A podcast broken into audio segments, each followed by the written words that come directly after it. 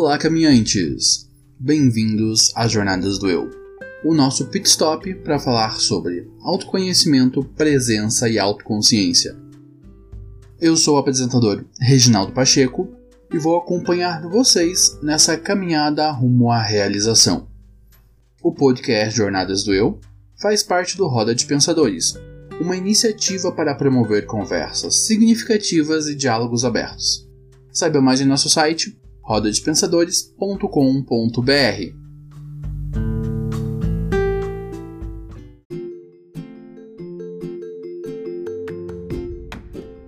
Caminhantes, eu quero fazer um convite a vocês, o de me ajudar a impactar mais pessoas e alcançar um público maior. Nossa proposta é apresentar um conteúdo introdutório sobre autoconhecimento com qualidade. Todas as semanas trazemos um novo episódio abordando um tema diferente. O nosso programa é pensado para ter entre 15 e 25 minutos, ideal para quem está começando a ouvir podcast. E você pode ouvir o nosso programa nas principais plataformas de streaming, como o Spotify e o Deezer, e em todos os agregadores de podcast. E se você nos ouve no Spotify, clique em seguir. Se você nos ouve no Deezer, clique no coraçãozinho para favoritar. E se você nos ouve em qualquer outro agregador de podcast, se inscreva. Dessa forma, você ajuda o podcast a se destacar nas plataformas e sempre que lançamos um novo episódio, você fica sabendo. Envie o seu episódio favorito até agora para dois amigos, para que eles possam conhecer o nosso programa e aprender mais sobre autoconhecimento. Conto com vocês para que o Jornadas do Eu possa se tornar um ponto de partida de muitas pessoas.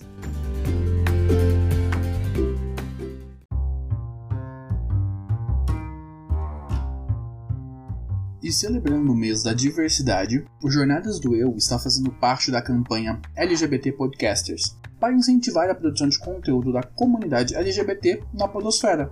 Todas as semanas vamos indicar um programa da campanha para que vocês conheçam. Para acompanhar os programas que fazem parte dessa campanha, basta seguir as hashtags LGBT Podcasters e hashtag Além do Arco-Íris. Essa semana nós vamos conhecer o Introvertendo, o Introvertendo é um podcast sobre autismo feito por autistas que abordam o transtorno no contexto de saúde mental, cidadania e cultura. Apesar dele não ser um podcast propriamente dito sobre a comunidade LGBT, há episódios relacionados à sexualidade e dos 10 integrantes da mesa, 5 são LGBTs. O link do podcast Introvertendo está na descrição do episódio. E para saber mais sobre a campanha ou conhecer outros podcasts, acesse lgbtpodcasters.com.br.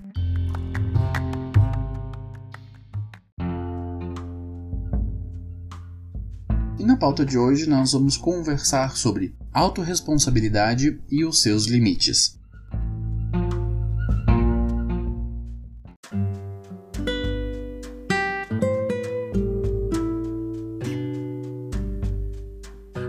Responsabilidade é uma das palavras mais fortes da nossa língua. O seu significado, dever de se responsabilizar pelo próprio comportamento ou pelas ações de outro. Ser conhecido como uma pessoa responsável nos dá um status de pessoa confiável. Isso significa muito na hora de construir nossas relações interpessoais e profissionais. Mas eu percebo que esse é um caminho de mão dupla e é difícil de ser seguido. Quando buscamos assumir a responsabilidade sobre nossas vidas, precisamos entender o que é a nossa vida, o que estamos fazendo, onde estamos, com quem estamos e para onde vamos. E isso é importante para entendermos as camadas que compõem nossa vida e percebermos melhor quais os limites daquilo que eu tenho poder de ação e do que eu não tenho poder de ação. Eu percebo que o discurso da autorresponsabilidade fomenta muito a ideia de controle e minimiza a aleatoriedade da vida e o caos. Por isso, no programa de hoje, vamos aprofundar nossa conversa sobre autorresponsabilidade usando como referência o livro O Poder da Autorresponsabilidade de Paulo Vieira e um toque pessoal meu.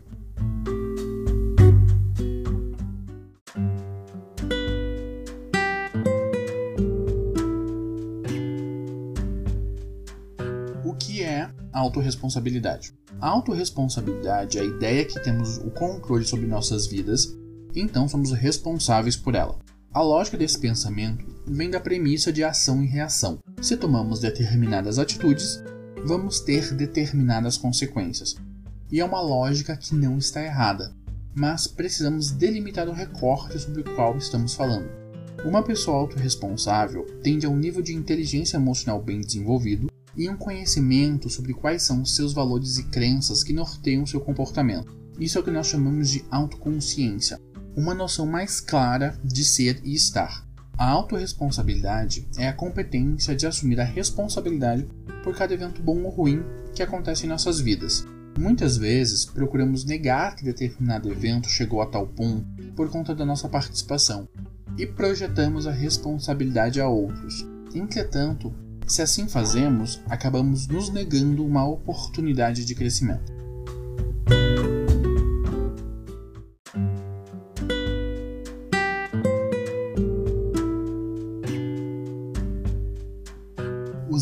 Limites da autorresponsabilidade. Senhor, dai-me força para mudar o que pode ser mudado, resignação para aceitar o que não pode ser mudado, e sabedoria para distinguir uma coisa da outra. Essa é uma prece famosa atribuída a São Francisco de Assis, e ela diz muito sobre os limites da autorresponsabilidade. Ter ciência que vivemos em um mundo caótico e aleatório, onde eventos podem acontecer fora do nosso controle, é essencial para desenvolvermos responsabilidade. Estamos vivendo uma pandemia global, de uma forma que nossa geração nunca havia visto, criando demandas específicas e novos desafios para darmos conta. Ser autorresponsável é entender que uma série de fatores aleatórios vão interferir na sua vida e não há nada que você possa fazer sobre isso. A grande parte do que diz respeito a você é sobre como será a sua reação a esses eventos. E é nesse ponto que está o pulo do gato. A autorresponsabilidade é trazer para o nível da consciência o que está acontecendo e entender qual a sua participação nesse evento, como você vai reagir a isso. Tendo essa introdução em mente, vamos falar sobre as seis leis da autorresponsabilidade.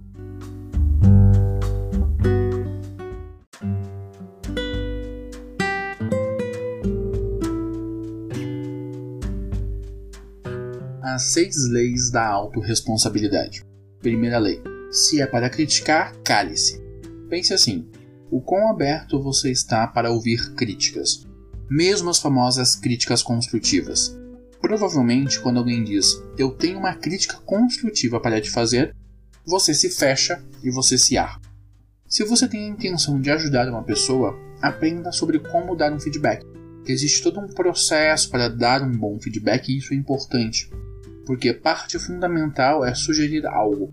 Proponha uma solução para o problema desde que você perceba a abertura para isso. Quando paramos de criticar, nosso foco passa a ser a solução do problema.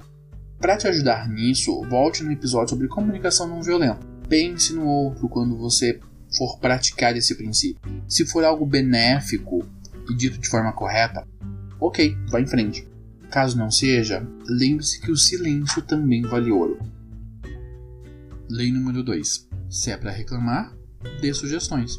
Todos nós reclamamos de algo ou de alguém em algum momento das nossas vidas. É natural. O que não podemos fazer é tornar a reclamação um hábito e termos a estagnação como comportamento padrão. Podemos pensar nesse princípio como um convite ao zelo para com nossas palavras. Reclamar é cansativo e contraproducente. Todos nós conhecemos alguém que julgamos ser reclamão. Então façamos um exercício de empatia. Se coloque no lugar daquela pessoa para tentar entender o porquê ela se comporta assim. E faça uma segunda reflexão sobre como é conviver com essa pessoa. Agora, vamos trazer essa reflexão para o nível da consciência. Como nós somos quando estamos nesse papel de reclamão? Isso nos ajuda a entender como essas relações podem ser difíceis. Então busque ocupar um outro lugar nessas relações, o de alguém que propõe soluções para os problemas, e reforçando: está tudo bem reclamar, é natural e pode nos ajudar a desabafar, mas não podemos ficar apenas nisso.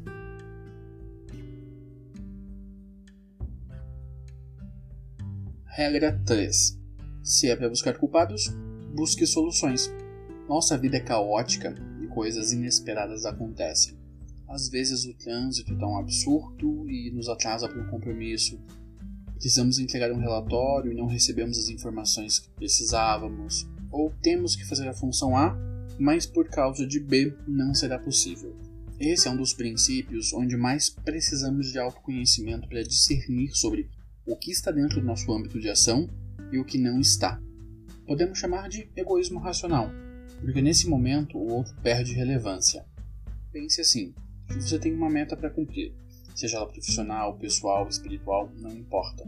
Você sabe o que você quer, mas para alcançar essa meta será preciso a ajuda de outras pessoas e outros fatores. E eu tenho certeza que por mais que você acompanhe essa meta, participe do processo, algo pode dar errado e isso vai atrasar o andamento. Quando isso acontece, você tem duas opções: gastar energia achando culpados ou canalizar energia para resolver o problema. Depois você volta e conversa com a pessoa ou tenta entender o fato para aprender com isso e aperfeiçoar o seu processo. Mas gastar energia apontando culpados não vai te ajudar a encontrar soluções para as demandas que você tem. Regra 4. Se é para se fazer de vítima, faça-se de vencedor. Errar é humano e aprender com nossos erros também é. Se fazer de vítima da circunstância dá trabalho, é cansativo e com o tempo afastam as pessoas do nosso convívio. Como eu disse antes, reclamar faz parte, mas podemos errar na dose. Quando apenas reclamamos sobre como a vida é injusta, nós anulamos nossa responsabilidade sobre nossas ações e escolhas. Esse princípio fala sobre como podemos ver o mundo. Buscar ver o mundo com olhares mais apreciadores nos ajuda a encarar os desafios que vamos ter, independente de qualquer coisa que façamos. É fundamentalmente um exercício de motivação, porque absolutamente nada no mundo pode nos motivar a não ser nossa própria visão de mundo. Lei número 5. Se é para justificar seus erros, aprenda com eles.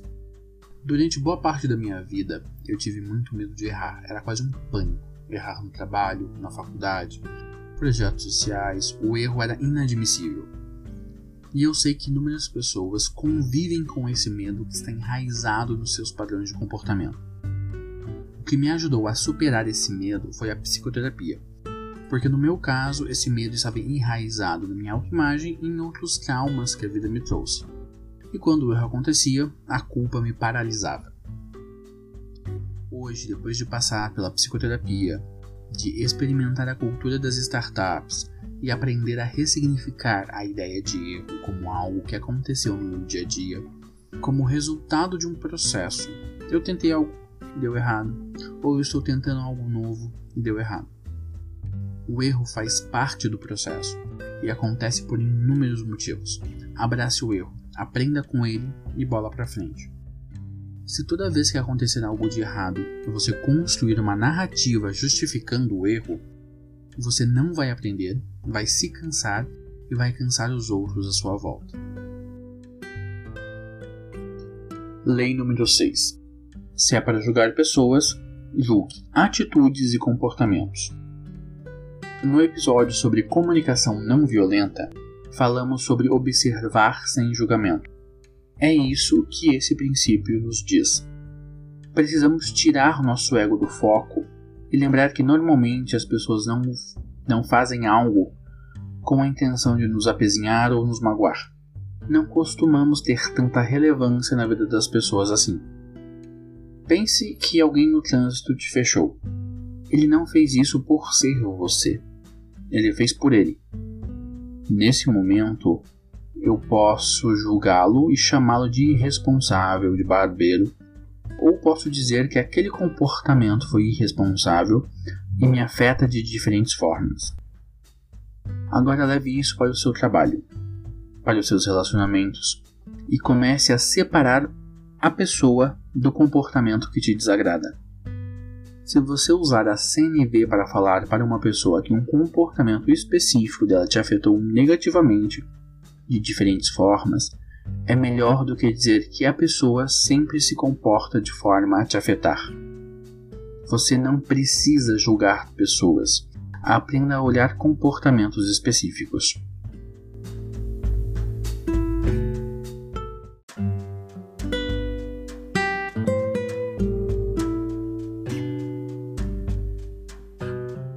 como aprendemos a autorresponsabilidade. A autorresponsabilidade basicamente consiste e entender aquilo que está dentro do nosso âmbito de controle e o que não está, e como nós reagimos ao que acontece em nossa vida. A autoobservação é sempre o primeiro passo.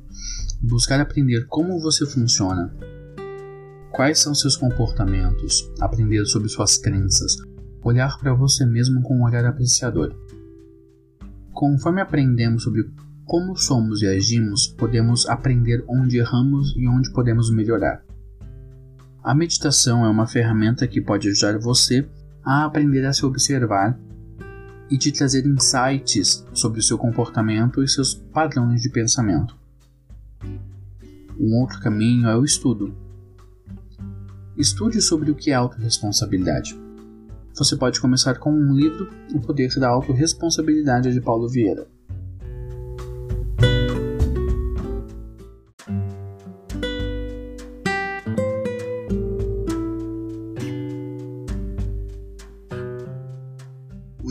Amazon para o livro está na descrição do episódio. E agora somos parceiros da Amazon. Sempre que você comprar um dos livros indicados no programa por nossos links, o Jornadas do Eu recebe um percentual da compra. Assim construímos uma relação ganha-ganha. Sempre que você adquirir um novo livro, você nos ajuda em nossa caminhada.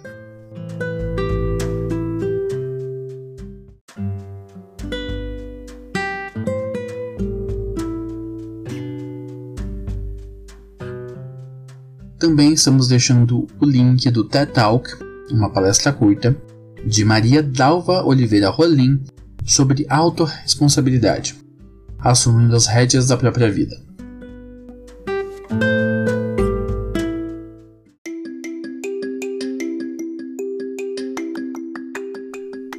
Minha dica da semana. A minha dica da semana é uma série da Amazon, American Gods. A série conta a história de Sheldon Moon, um ex-vigarista que está preso e, quando finalmente sai da cadeia, começa a trabalhar para o Sr. Wednesday, um deus do velho mundo que está entrando em guerra com os deuses do nosso tempo. Dinheiro, mídia, drogas, internet. É uma metáfora incrível sobre como a crença humana afeta o mundo à nossa volta. Assistam.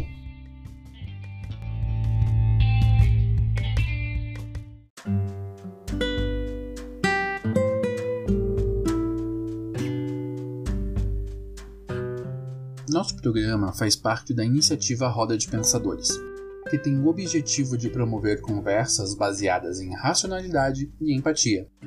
Você pode conhecer outros projetos dessa iniciativa no site rodadepensadores.com.br ou pelo Facebook e Instagram, arroba Roda de Pensadores.